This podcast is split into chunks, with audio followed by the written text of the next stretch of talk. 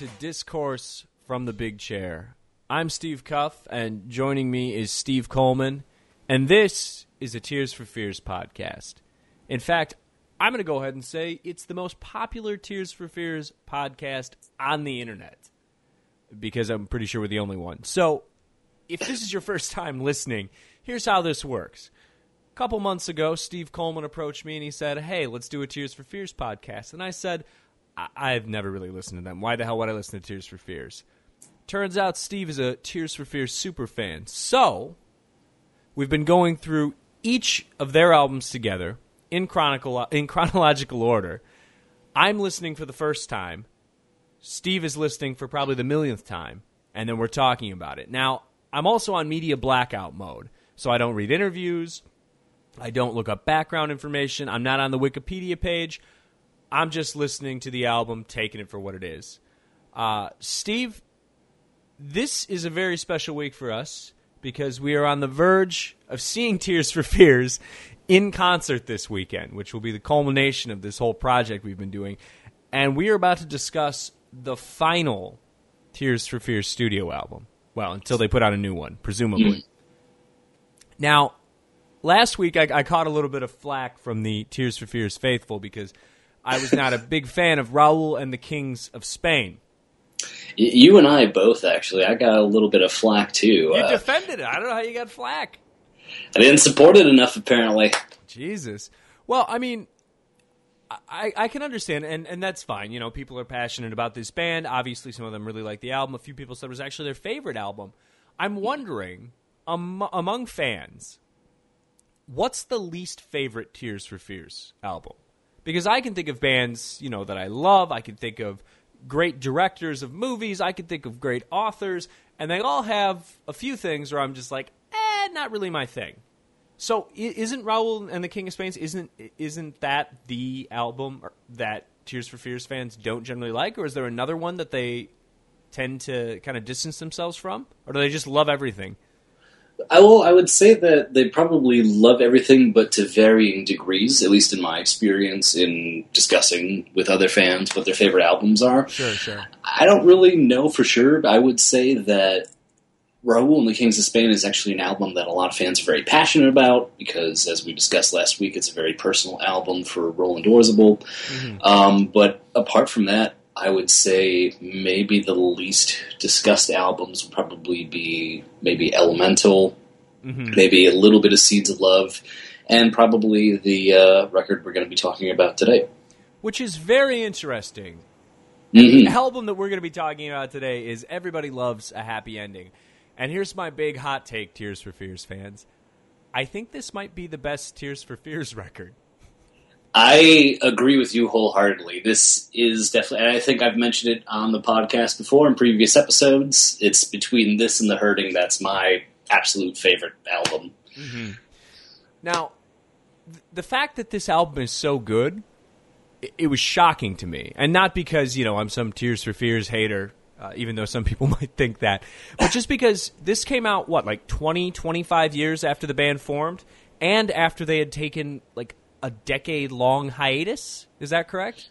Yeah, at least uh, this is where we get Curt Smith back into the fold. Yeah. Um, he's been gone. This album came out in 2004. He'd been gone since 90. He hadn't been on Tears for Fears record since Seeds of Love. Um, and one thing I do want to mention just before fans say anything, um, they weren't completely inactive, at least after Raoul and the Kings of Spain came out. Mm-hmm. Uh, Roland Orzabal actually released a solo album in 2001, which had the unfortunate coincidence of coming out on uh, 9/11 in Ouch. the U.S. That's not good. No. Um, and uh, Curt Smith actually left the music industry like in about 93, but resurfaced in the New York music scene in about 97, I want to say, 97, 98, Okay. and put out a solo record that he's actually stood behind since then. Mhm. And they reunited sometime between Curt Smith's solo album and Roland Orzabal's solo album. So we're talking about the year 2000. Okay, so they, they weren't completely inactive. But uh, just to kind of create a comparison here, the fact that this record is so good, and we're going to dive into it and talk all about that, it still blows my mind because I assume that they were still doing things under various monikers and probably playing with other musicians and doing other stuff. You know, guys like them that are so obsessive with the kind of music that they create, it would make sense that they would keep creating in, in one form or another. But I, I always go back to like, I don't know, big important rock bands. So say the Rolling Stones or something. Um, so you know when when they weren't quite as active as they had been throughout their career, and you know like Mick Jagger was doing solo albums. Can you imagine if if I sat down on a podcast today and was just like, oh, Steel Wheels and, and Dirty Work are the best Rolling Stones records. Like, has anyone, has literally anyone ever said that? It, it's just, it's mind blowing because normally what happens with bands is they have these big bursts of, of creativity and they make awesome music. And then, you know, life kind of gets in the way of that. And a lot of times they lose inspiration or they follow their passions elsewhere or they reunite and they're just not, they don't have that connection anymore. And here, I almost feel like they're just picking up right where they left off. Like this feels like to me like just the logical next step after the Seeds of Love. Yeah, absolutely. Uh, so yeah, let's uh, let's go ahead and actually dive into the first track because it's got kind of this soft opening that I really like. Yeah. Whoa, that I'm going to totally botch. Let's try that one more time, shall we? it's a very professional podcast. I definitely don't have a cell phone plugged into a twenty dollar mixer right now. Which is the same thing they do on you talking U2 to me, by the way. Really? Yeah. That's good. I'm glad. I'm glad professional podcasts and professional podcasting networks use our same strategies. Um, so this song, and I'm gonna I'm gonna turn it down just a little bit so I can hear myself talk. Yeah. Um, this song kind of has this soft opening and instantly it kind of hits you like the production is so so so so different on this record especially compared to the, the last two that we've discussed and then if it'll kick in here after about a minute come on guys. Here we go. Here we go. Here it comes. I love this so much. Wake up. Your time is nearly over. Steve i wish no you could see the look on my face when i heard this. Like I was just like, oh, and then this little drum fill, and I was just like, oh shit, this is really good. Yeah. Um, let's talk about all the reasons why I love this. So this is like a total, I don't know, like their day in the life Beatles, Sergeant Pepper's kind of moment here. Mm-hmm.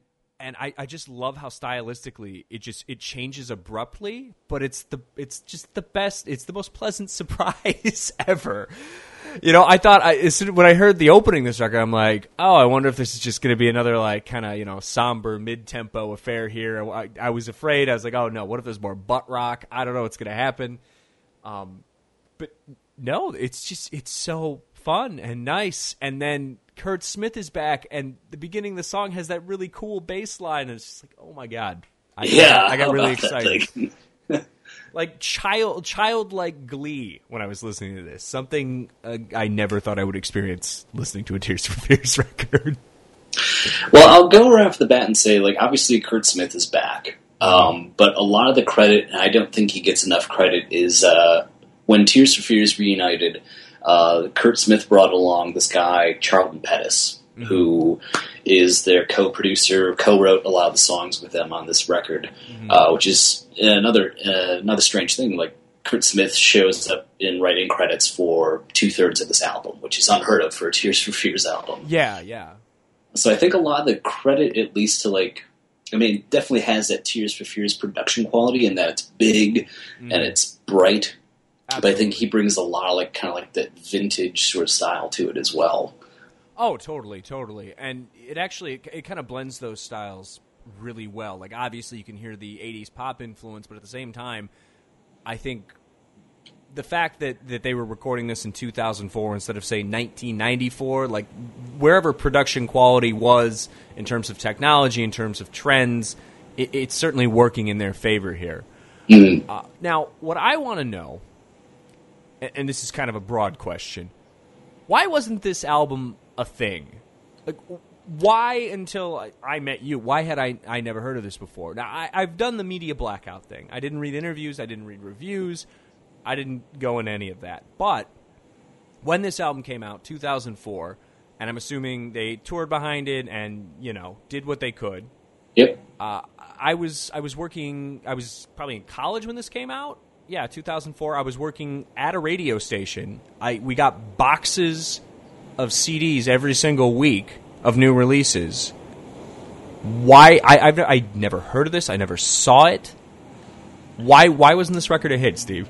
I have a few different theories. Um, if you'll indulge me for a few Oh moments. no, absolutely, man. Go all X Files on me. My initial theory is that um, they were originally so this al- this album came out uh, September fourteenth, two thousand almost exactly eleven years ago to, from today, um, just a few days off. But uh, it was originally supposed to be released in early two thousand four in April, and they had signed a new record contract with Arista Records. Okay. Um, and at the time, like Outkast was on the label, Usher was on the label, but the label was like losing a lot of money right at the time that they were signed, and they were signed by uh, Antonio L. A. Reid. Okay. who That's did a lot of stuff. Yeah, and he was like championing them. He was championing their return. He's the guy who signed them to this new big record contract. It was going to be this big international release, and then I think like maybe about a month or two before they were supposed to release this album on Arista, Mm-hmm. uh, L.A. Reid was let go, or he was fired from his CEO position. Oh jeez.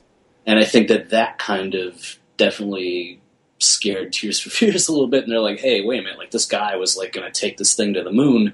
Yeah. Uh, we need to rethink this. So they wound up leaving Arista, and it took them a few months. I remember being very active, you know, on websites and stuff at this point because I'm in college at this point too, and a lot of people were freaking out, like, "Oh, it's, they're never going to release this out this album." They had already begun promoting uh, the first single, "Closest Thing to Heaven," at this point, and all of a sudden it just stopped and uh, it wound up becoming uh, part of a Universal Records release uh, in September. So I think that initial, like leaving a label and switching at the eleventh hour, kind of affected the album's promotion, even though it was pretty heavily promoted. Sure. But I think Universal promoted them as sort of like a legacy act, oh. rather than say like, "Hey, here's a brand new album that's really good."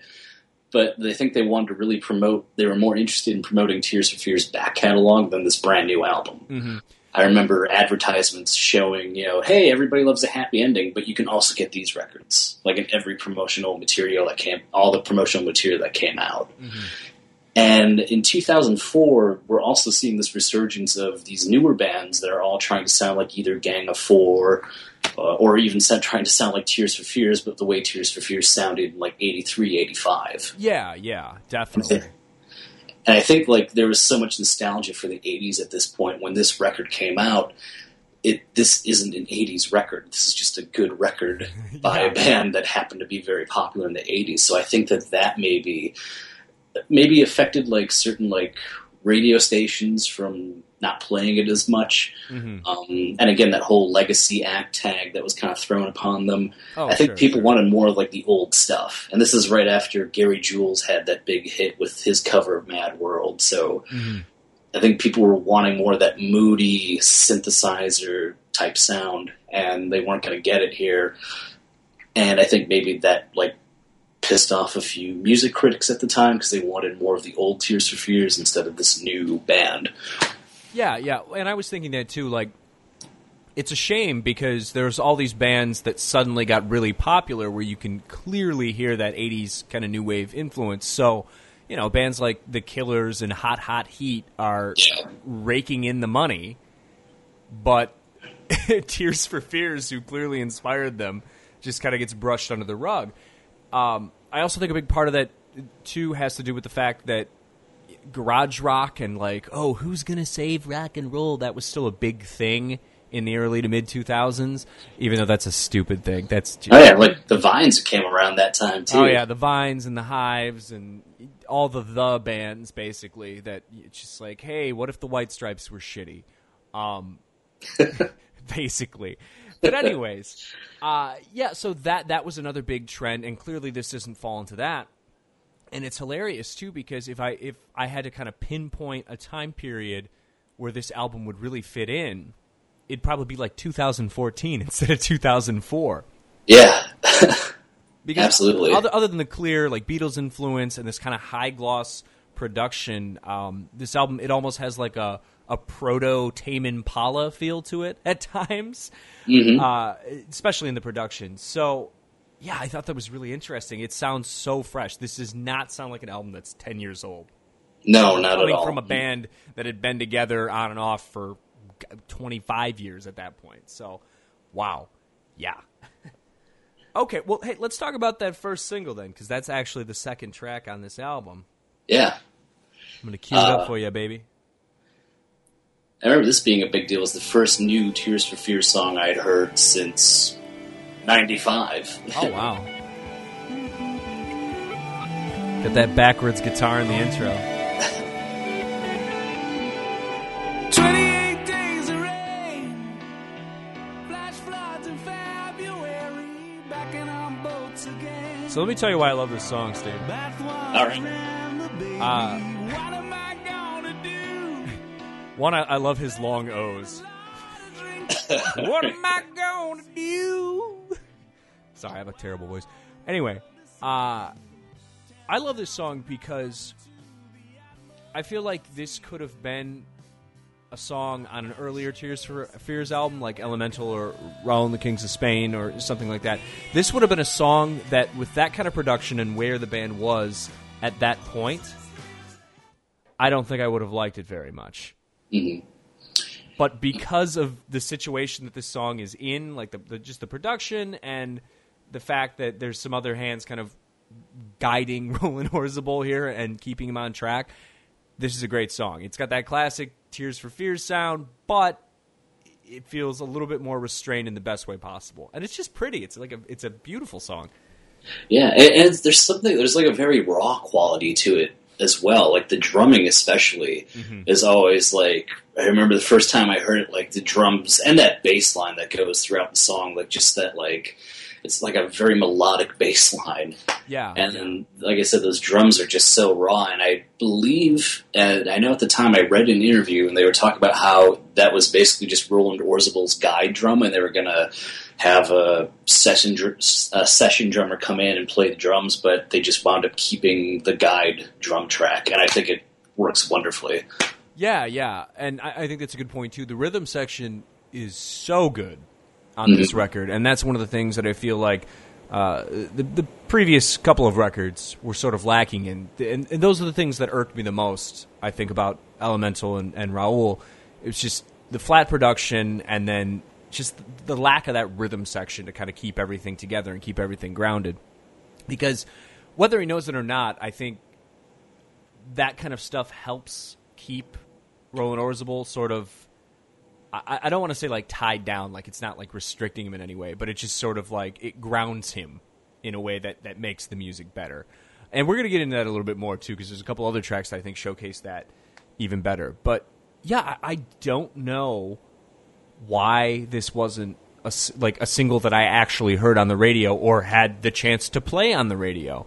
And it's not like we didn't even get some Legacy Act stuff coming through. Like I remember uh, sometime in the mid 2000s there was like a, a Duran Duran record came out, and we got it at the Yeah. records, at the record uh, or the record the uh, radio station.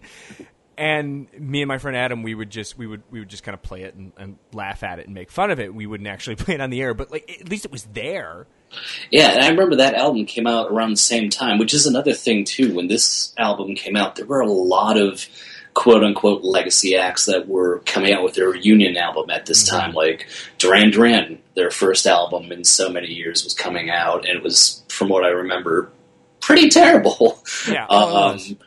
And then I think like Billy Idol came out with an album at this point too. It was just like all these sort of acts that were known as being '80s acts were suddenly coming back with these mediocre records, but they were getting more press. I think maybe just because they had more aggressive management, or maybe they were just slightly more mainstream than Tears for Fears ever was. Sure, sure.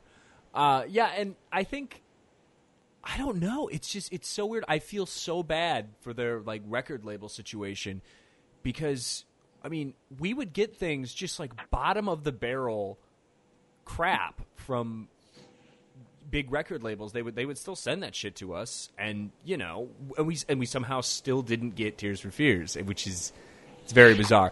And I'm almost happy because I feel like I would have written it off. You know, 18, 19 year old Steve Cuff would not have like even given that record a chance.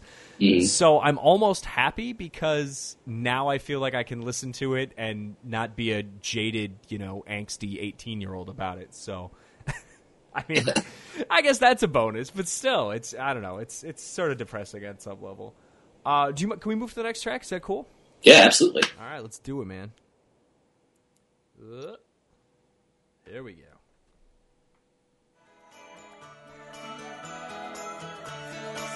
I got I got some questions about this song, Steve. Oh yeah. Oh, yeah. Actually, I I get some questions, but I have to fill some time because I gotta I gotta play the chorus for you. Uh, Not that you haven't heard it before, but for our listeners, actually, I'm just gonna play this. We'll get to the chorus, and then we'll talk. I want you to listen very carefully to this chorus.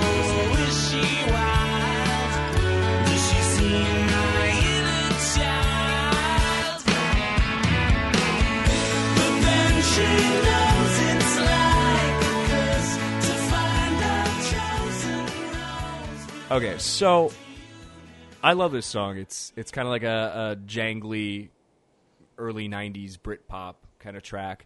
mhm. Uh, it's really catchy. Um, I, I've caught myself whistling it around the office a lot, a whole lot last week.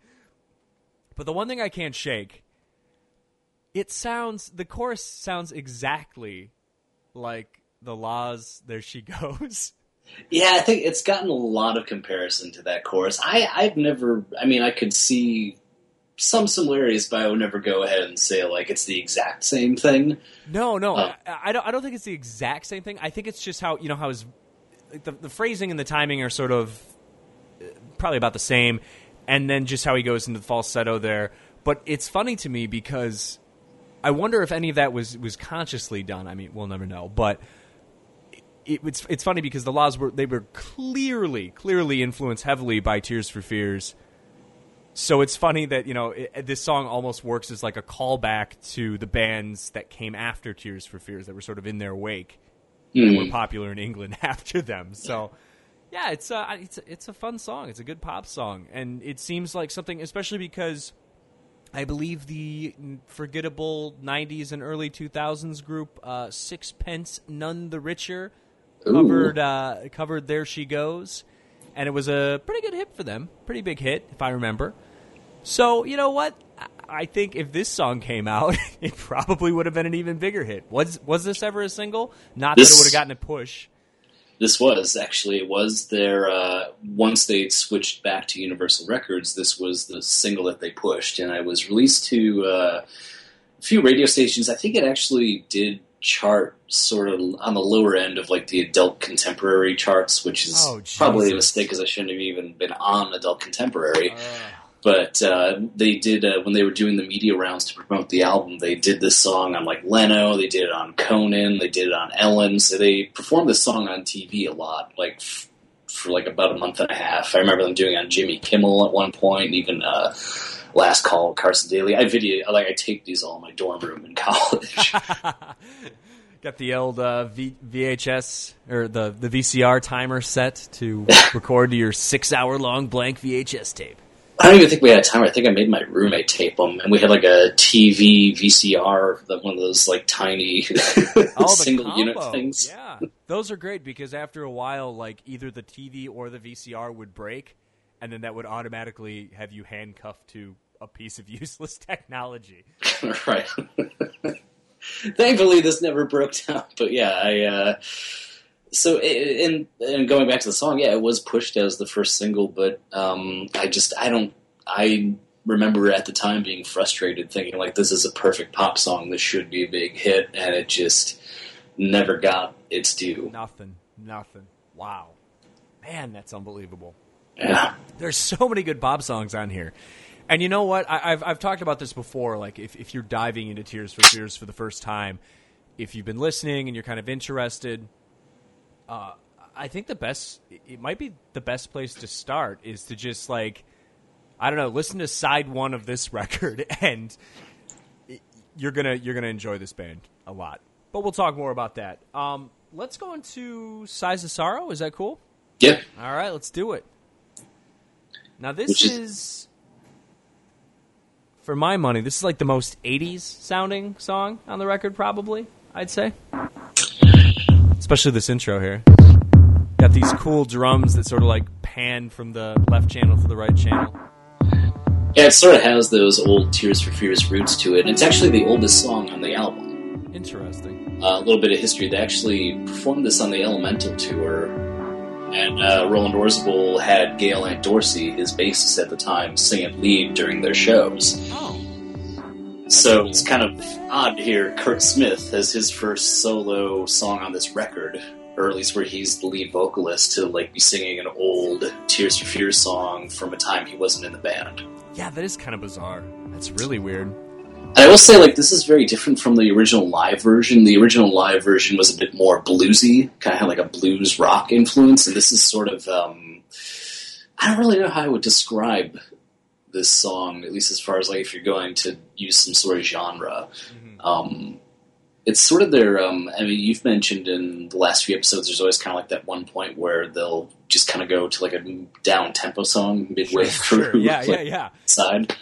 And this is definitely that moment. And um, I was really looking forward to hearing this song when I heard they were going to be recording it. And uh, initially, I was a little let down just because I was looking forward to this kind of like more bluesy.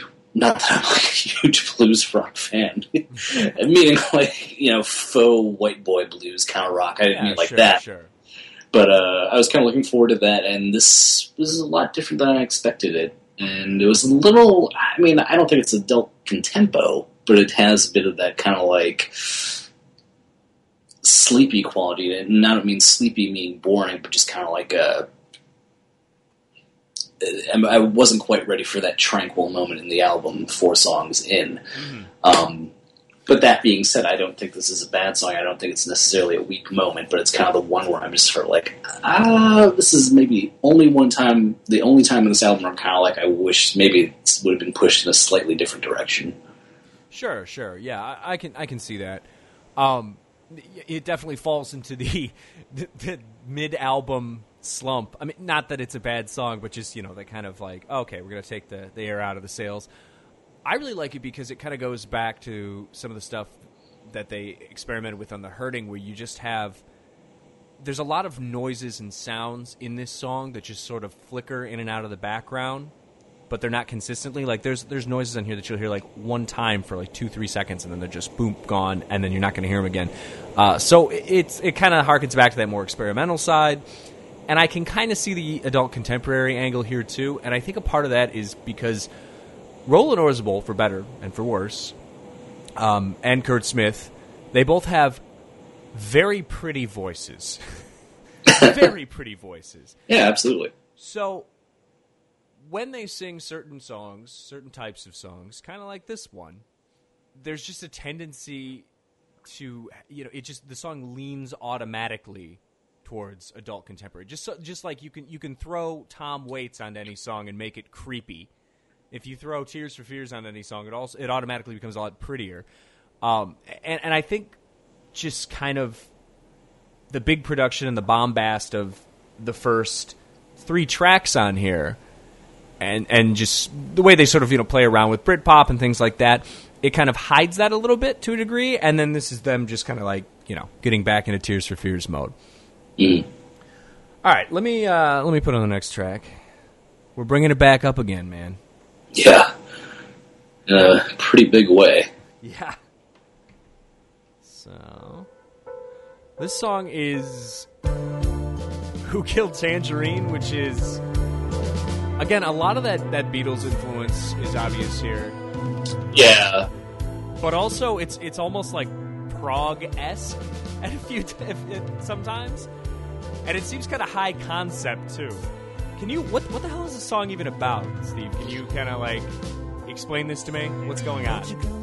I don't think there's ever been a real. The story that Roland Orzabal would tell in interviews and on stage during this tour is that he was. It was while they were working on writing new material, and I think either Curt Smith or Charlton Pettus kind of came up with like the opening chords you hear in the song, and then he was trying to like think of like words to write, and he heard a song on a independent radio station in LA, and he thought that this band was singing a song called "Who Killed Tangerine," and he just really liked that title.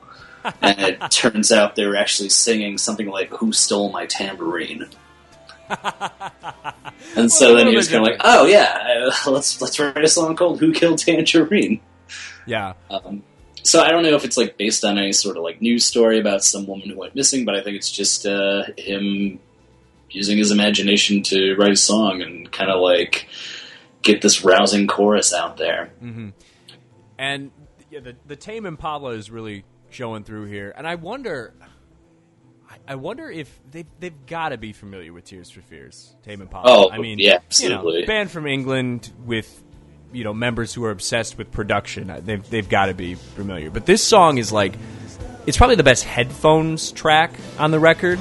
Uh, like the way that the vocals are layered, you can't really tell when you're listening through computer speakers or just in like earbuds or something. But uh, there's this just like really subtle difference in the diff- in the vocal tracks, and it really shines through and kind of adds a whole nother layer to uh, the song. And then on top of that, just the drums, the snare especially, it's kind of got this like march to it, and it really pops. And God, there's just there's so much cool shit going on in this song. yeah. For- yeah, let me let me say that the most articulate way possible. Well, it's just the way that like the second half of that song ri comes to when you get the secondary chorus when you think it's all over, it's not over. Oh, and just yeah. every time they sing that line, like something else gets added on. It just builds and builds and builds Mm-hmm. and builds. oh, absolutely. Here we go.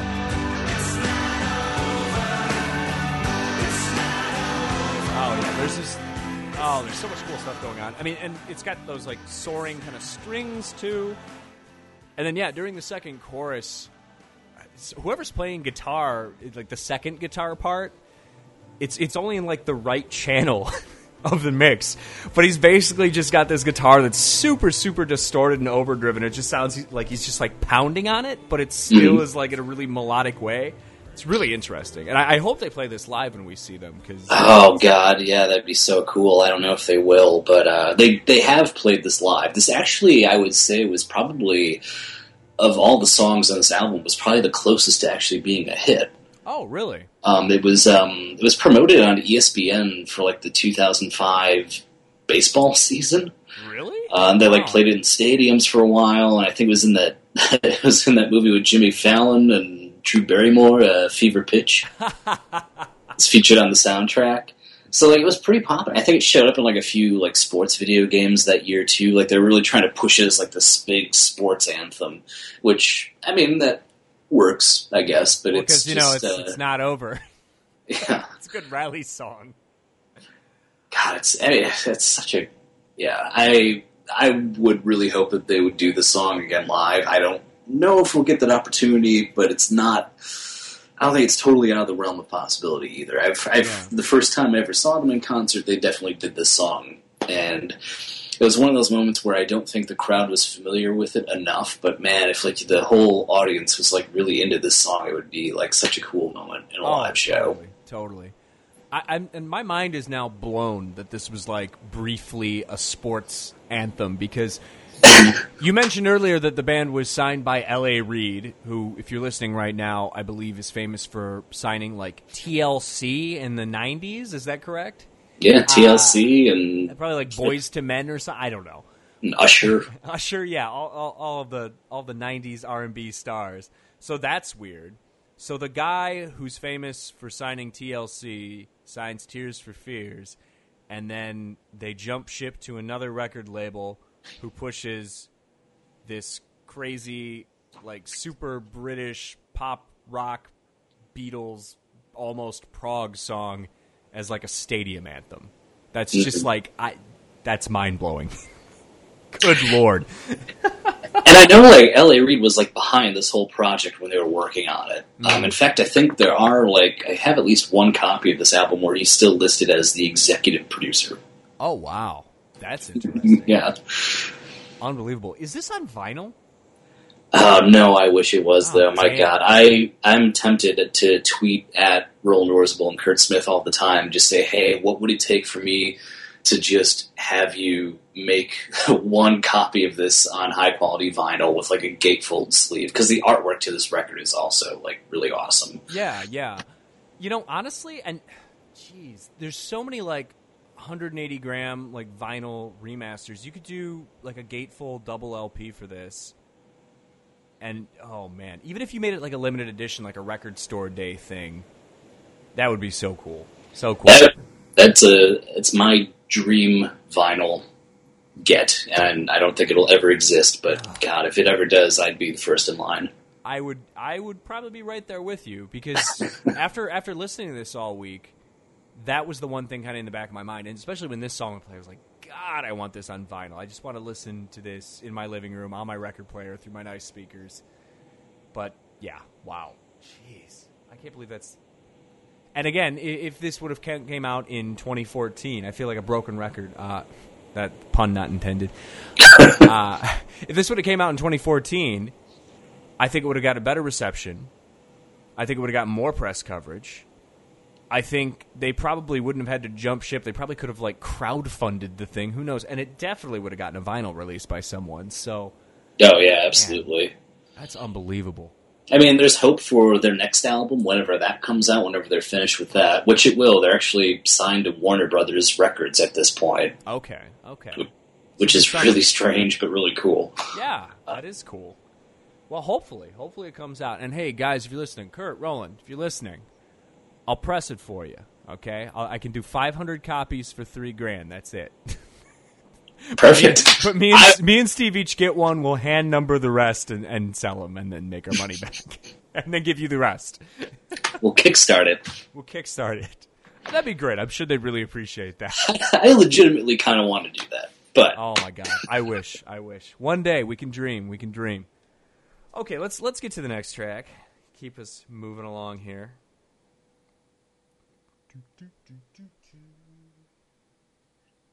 Yeah, this is actually the first thing I ever did for Optimism Vaccine. By the way, was write about this record. Oh yeah, yeah, you did. Which was I think we talked about this on a, on an earlier episode, but it was crazy because you wrote that great article about this album, and I hadn't met you yet. I just like you had been referred to us through Sean, and I read this article. I'm like, what the hell? Tears for Fears in like the year of our Lord 2013? Like, what is going on here?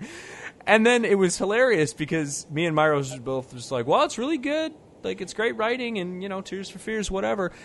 And then immediately it was, uh, it, it got more hits than like any article we had written. Like, just the response was overwhelming. So, yeah, it was, it's really cool. Uh, okay, I got it queued up finally. Sorry about that. Oh no worries. Sorry for the deviation. No, no problem, man. All right, here we go. Hey, it's the quiet one.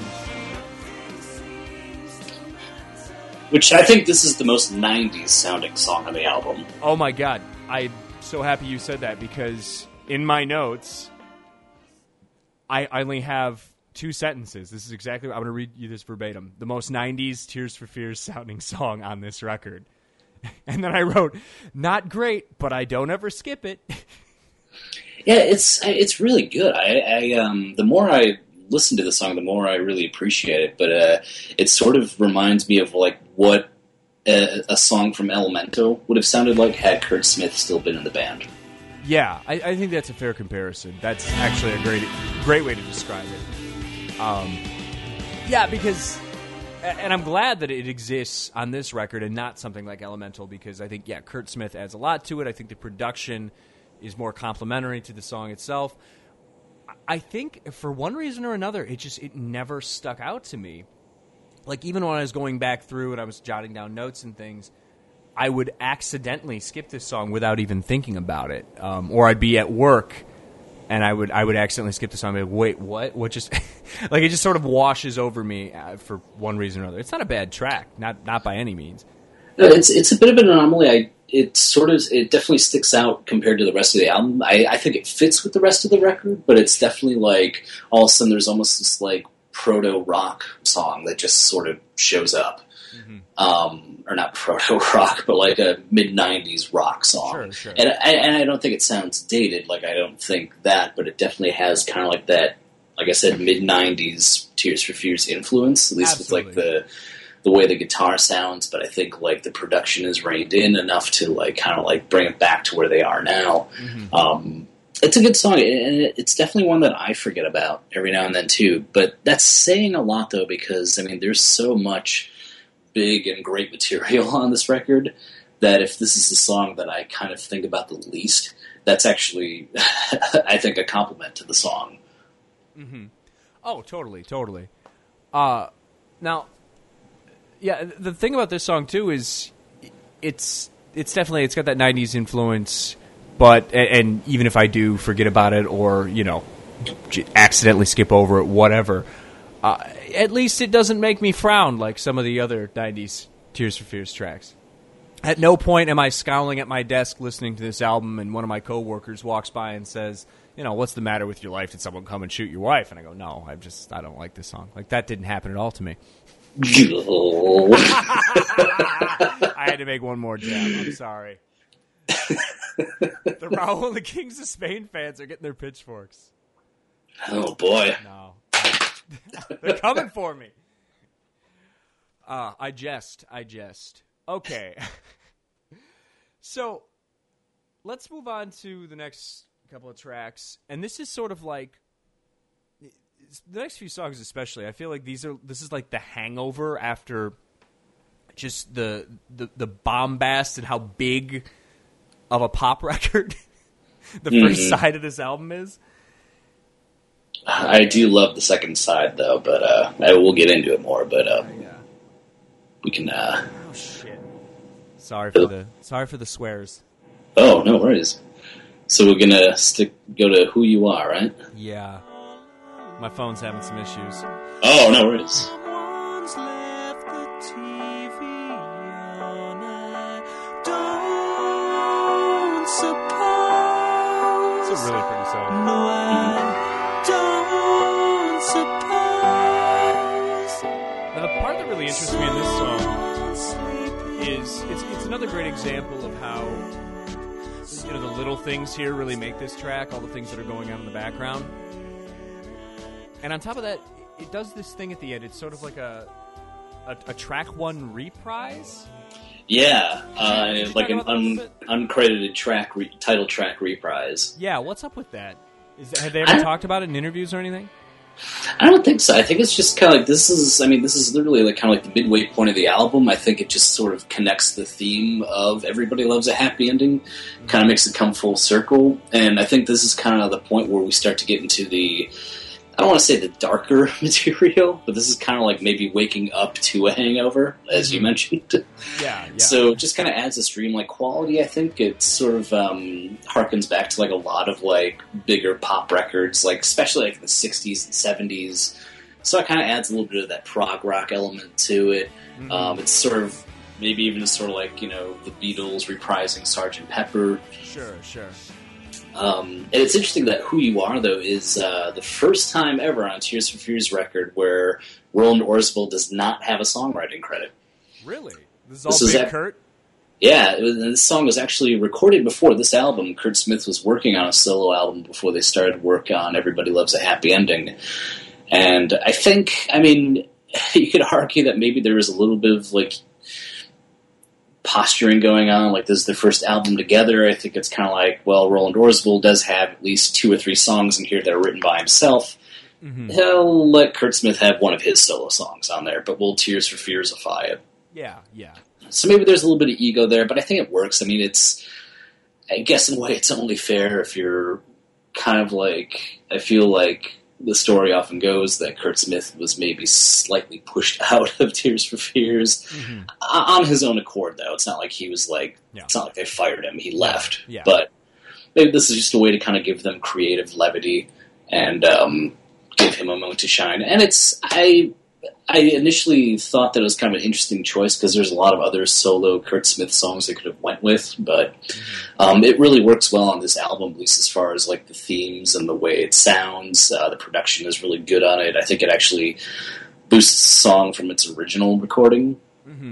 which is very different. Huh. We're gonna have to listen to it. We're, we're gonna we're gonna dedicate an episode to all the you know B sides, alternate takes, uh, a bunch of other things. And when we do that, I, I would really like to hear actually uh, the the other version of this. So to keep that in mind. Yeah, absolutely. All right. So that leads us into the devil. Del Diablo.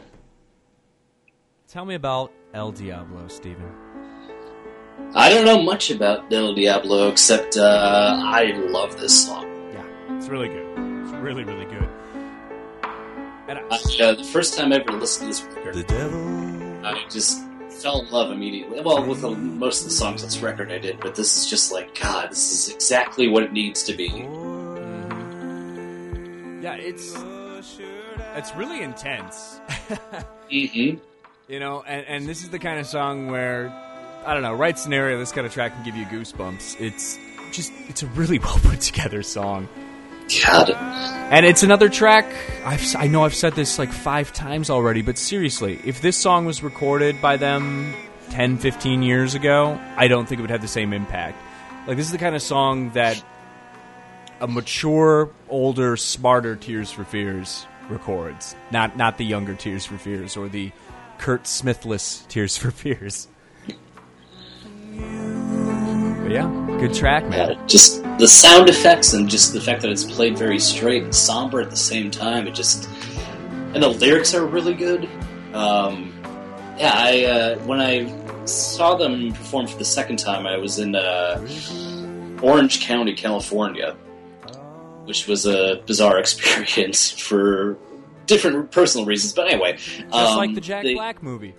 right? yeah, it's just like the Jack Black Colin Hanks movie.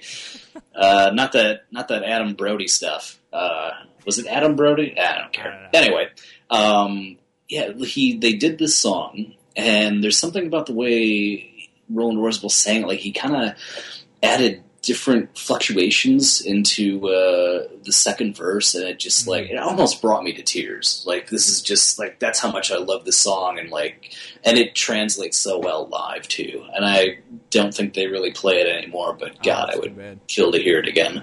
Now, when they play this live, is it just him with the piano, or do they do all the sound effects and everything, and they, they just they do the whole kit and caboodle? Well, it's the full band. I mean, they don't, they can't do all the sound effects, but they definitely add different types of ambiance to it. And then when the ba- whole band does kick in, when they kick in on the studio version, Yeah, yeah. and it's uh, it's wonderful. I I love this song so much. Totally, totally. It's a great Almost, track. yeah. I'm telling you, man, best Tears for Fears album. You got me sold. all right, let's talk about Secret World. Yeah, let's talk about that. This is like the uh This is like their blur song basically.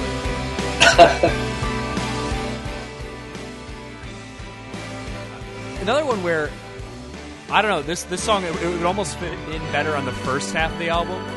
It's got this sweeping orchestral pop sound to it and it's uh you know, it's got that 90s Britpop influence. And parts Well, of it too, it, it almost reminds me of like late '90s, early 2000s British pop music. Like if, if Robbie Williams didn't suck, he might write this song. Yeah, I God, you're gonna. I'm honestly gonna be gushing about every song for the rest of this record right That's- now. I'll just go on fine. record and say that. Gush away, man. I got nothing Uh, bad to say. And I mean, there's not much else I can really say about the song except it's just it's beautiful. Like it's just amazing. When I'm, uh, this is one of the when I heard this song for the first time, I just like couldn't believe it. I was actually listening to this album with my roommate at the time, who I don't think was really convinced that this was that he, Tears for Fears was his bag. But then this song comes on, he's just like, "Oh my god!" Yeah. Well, And it's fairly simple thing for them to do. Like I don't even think like they're just like this was a very simple song I think for them to do, but to like bring in that that full orchestra, which is or um, Paul Buckmaster is the arranger and conductor, and he worked with like I don't know if he worked with the Beatles, but I know he worked with like Elton John and like Oh, wow. his in the seventies for all of his orchestral arrangements. So this is like a big deal. Wow. Yeah, it's it's a great track, and it's it's another one too where it just it kind of sneaks up on you, and it's surprising in the best way. It reminds me of the, like the first time you hear like the first track off of the Flaming Lips Soft Bulletin, you're like, oh wow, I didn't know pop music could be like this. like it's just Yeah. kinda, like smacks you and you, it grabs your attention. And it's definitely like this reminds me a lot of like those Flaming Lips records too. You know, between Soft Bolt and, uh, Yoshimi battles the Pink Robots. Um, but obviously, I mean, this is a very Tears for Fears song, and it's still one of their um, one of their. I think it's a. I would say it's a fan favorite. It's definitely a favorite of Roland Orzabal and Curt Smith's. That I think they've played it at every single show since they've reunited. Oh wow, okay, cool. So we'll definitely hear it this Thursday. If we don't, I would be very surprised. I hope so. I got my fingers crossed. I got my fingers crossed. Uh, now, let's move on to the side two Blur duo. That's that's what I have written down for these two songs. Killing with kindness, super Brit poppy, and I love it. Would even work as like a Bond theme, I think. Oh, totally. No, that's that's what it reminds me of. It actually reminds me of when I would play uh, GoldenEye on Nintendo 64, and you'd pause the game and it would have like the menu music. That's what it reminds me of. Which is a big compliment, by the way. Yeah, even like, Killing with Kindness sounds like a Bond movie title. But uh, yeah, again, just another song that I God, I instantly fell in love with it. The way the the chorus with the drums, the do do do do, and then gets into the guitar, and it's like the song. When I first heard it, was like this is why like everything in the song is why I like Tears for Fears. I'm not saying it's their best song or it's the ultimate Tears for Fears song, but this is like what defines that sound for me and like Oh, totally. I agree Um, 100%. And it's another one, too, where it's just like, wow, like, I was not expecting to be absolutely in love with track 10 off of a 2004 Tears for Fears album. and there's and then like towards the end there's that flute solo that just comes out of Oh, nowhere. yeah, out of absolutely nowhere. Here's a flute And it but it works for God's sakes. It's just like how did they think that it's like, oh, you know what, we need a flute solo here really quick. Mm-hmm. Totally, totally.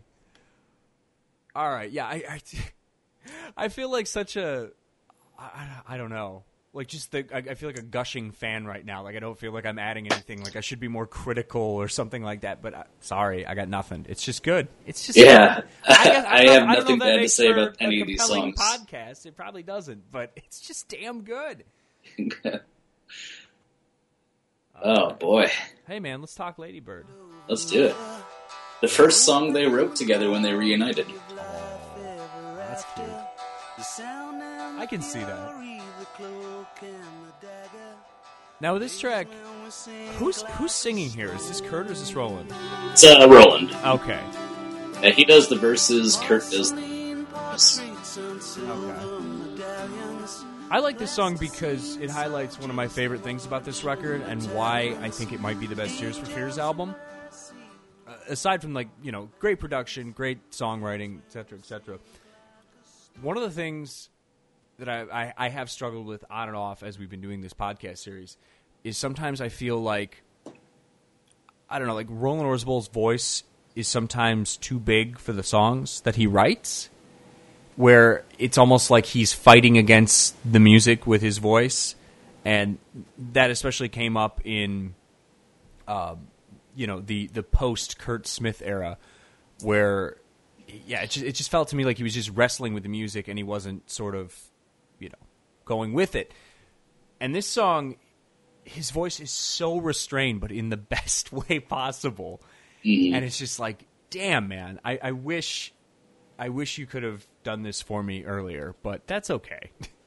I'll He did it. He did it though, He did it. He did it. He got there. Just for you to talk about it 11 years later. Mm-hmm. But at the same time, like Curt's, yeah, just for me. He just knew. He knew he's a smart guy. You know, it's it's tough because the music that Tears for Fears makes, it's so it's so big and it's so just uh, larger than life a lot of times. And I, I don't know. I haven't read any reviews of this album, but I think that there's a tendency for critics, especially with old bands or legacy acts, they get upset when a group doesn't play it safe or do what they want them to do. Like when a group keeps changing and evolving, and for better or for worse, Tears for Fears has always been sort of like moving forward steadily. Yeah, absolutely. Yeah. But I can see, like, if I was a smarmy rock critic for Spin or Mojo or something, I don't know, whatever the kids are reading these days, Pitchfork, I could see them just kind of, you know, poo pooing this record because it doesn't sound like the early stuff that they're more familiar with. Yeah, that, and that definitely happened a lot with this record. There were a few like glowing reviews, but other times it was just. I'm convinced that reviewers didn't even listen to it. They maybe just went to like the first ten seconds of each song. And it's like, oh, well, this doesn't sound like the Hurting or songs from the Big Chair. F. Yeah. And this album, it's great. Like for me, a lot of these songs grab me right away. But I mean, you really get a lot out of this record when you sit down with it. You put on a good pair of headphones and you just sort of let it wash over you and you and you take in all the little bits of it. This isn't something that you can just take little snippets of and, and kind of get it, for lack of a better term. Mhm. All right, let's uh, let's let's move to the last track here, if you don't mind. Get the tinkling in. Twinkling, sorry, not tinkling. Jesus. Are you gonna- So if, you need to, if you need to take a bathroom break, Steve, that's cool, man. Oh God. Fanboy gushing. I love this song so much. This song is super sexy, which I never thought I would say about a Tears for Fears song. It's yeah, and when I first heard this record too, it's like finally, like there's there's like a sexy Tears for Fears mm-hmm. song I can play. which is fantastic too because this is like this is the last track in the album so it's almost like i feel like it's a tease. You know they're like oh you know we made this big british pop record and it's so cool. There's nothing like this going on in music right now. But oh by the way we're also kind of interested in like you know soul and motown and marvin gaye. God, and it just oh, they just they knock it out of the park. Sorry to use a cliche, but Yeah, just but like seriously, like just just this big swerve out of nowhere, and they nail it. Because a lot of times bands do this thing where you know they have their album and it kind of you know, stands as a cohesive piece, and they use the last track or the last couple of tracks as their okay, we're gonna tack some stuff on here that doesn't fit with the rest of the record, but we just kind of want to throw it on there. And most of the time, it doesn't work. But this, it's so different from everything else, it's so so damn good. yeah, uh, like it almost this might sound ridiculous, but it almost brings me to tears. That's how much I love this song. Like, it just, I was listening to this record a lot. I still listen to this record a lot, regardless. Like this is like constantly on my rotation. Uh, this song, listening to it in the past week in preparation for this podcast, I was just like, this might be my favorite Tears for Fears song. Good choice. It's a good choice. Well, I gotta say, I'm impressed. Not just with this song, but with this whole album. And I gotta apologize because I'm supposed to be, you know, a little more critical here because I don't have the fanboy glasses on. I'm I'm just going I'm going full fanboy here. I love this record. This is a really really good album. If you're listening and you're a Tears for Fears fan, you already know how good this record is. If you're listening and you're not a Tears for Fears fan, this is the real deal. You go home, you get a copy of this record, you get a copy of The Hurting, you let them wash over you, soak it all in, and then you go back and you listen to the other records. But I, I would almost say, yeah, start here and with The Hurting. Make a playlist of those two albums and just listen on repeat, and it's going to click with you. So, Steve Coleman, I think I think you've done it. I think you did it. I, I Are, think, are you a fan? I think I'm a Tears for Fears fan. Oh, If if I could go back in time and play this album for 19 year old me, I would hope he would like it. If not, I'd smack him upside the head. But I think he would, and I think he'd go on his 2005 MySpace page and add Tears for Fears under the bands that he likes section. Well, I know this was the one album whenever I try to convince anybody that Tears for Fears was great. Like, I would play them this album and they would just be, you'd see people kind of like do a double take on like any, any random song you would play from this record, especially like the title track and, uh, the last days on earth. Like, Oh yeah, just, I mean, there's nothing, I don't think you could say anything bad about this record. I'm sure people will try, but like, I mean, I think lyrically it's all there. Um, and it just God, it sounds so good. Mm-hmm. Um, it's like I mentioned, the hurting is like probably the most unimpeachable record. This I feel the exact same way about this record, maybe even more so. It's Oh, one of my favorite albums of all time, just period. Yeah, yeah. Uh, and I've I've been very vocal about my love for the hurting, and I thought that was going to be my runaway favorite, which I was a little disappointed about because it was like, oh well, we started with the one that I really liked, and you know the other ones, some of them been good, some of them not so good, but it sucks that I heard my favorite first, but. Now this this dethrones it. Like there's moments on the hurting where I'm like, man, you know, this is interesting and you guys are young and parts of it doesn't work, but there's still an endearing quality to this. And this is the sound of like a fully realized, mature band that is like completely at the top of their game. Uh, it's it's the real deal. It's the real deal. And that's that, man. Yeah, All right, so here's what we're gonna do. I know we've we've got a lot of people that have been listening to us. We would love, absolutely love, if you went to our iTunes page, go on iTunes, search for us, search for Optimism Vaccine on iTunes. You will find us. Like the podcast, subscribe to the podcast, rate the podcast, whether it's one, two, three, four, five stars, we don't care. Just just rate the podcast and write us a review. Why should you do this on our iTunes page? When you do this on iTunes, you increase our visibility. More people can hear this podcast. More people can hear about Tears for Fears. Uh, and you help me in Steve Kohlman's ego. So I mean, what's better than that, right? that's that's what this comes down to. Um, but yeah, it's it would be great if you could do that. Uh, tell your friends about this. Pass the links around. Tell people about this. And we are not done, ladies and gentlemen, because we are going to see Tears for Fears live. We're going to do a podcast where we talk about the live show. And Steve and I are going to dive into some B sides, some remixes. There's some crazy techno stuff that comes at the end of this record, by the way, like like B sides and st- it's weird. Oh, you got the uh, UK edition, I think, huh? Yeah, I was. I, I've been listening to it at work on Spotify, and it automatically goes from this song into like some trance music or something. it's it's kind of jarring, but we'll, we'll talk about that. Also, we were contacted by someone who may or may not have hooked us up with some alternate takes of Raoul and the Kings of Spain, and he has been adamant that when I listen to this alternate mix that to my knowledge no one has heard outside of him and and you of course Steve that it's going to change my mind about the album which is that's that's some big words big words. So I'm excited. I'm excited to hear those alternate mixes. Uh, make sure you tune in. You can hear us talk about that. You can hear us talk about the show. Uh, we'll be in Detroit. So if you see two schlubs uh, probably drunk on twelve dollar Miller Lites. Uh, you know, maybe that's us, and you could say hello if you're in Detroit. Just two schlubs out of the 10,000 people. yeah. Out of the ten Just look for thousand the two schlubs, schlubs. just look for the schlubs. we'll be there for you.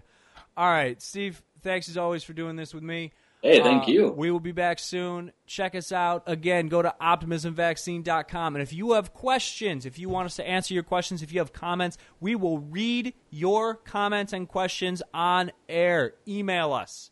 Maybe even suggestions for what we should listen to for the final episode. That would be great. Optimism Vaccine. Optimism Vaccine at gmail.com. One more time. That's optimismvaccine at gmail.com. On Twitter, at Optimism Vaccine. Uh, our personal Twitter, Twitter handles. I'm at Steve Cuff. Steve Kohlman is at Kohlmania. Steve, spell that for the people. K O H L M A N I A. Beautiful. There's a lot of B sides out there. There's a lot of remixes. There's a lot of all kinds of stuff. We can't do it all. Talk to us. Tell us what we should do. Help us. Help us.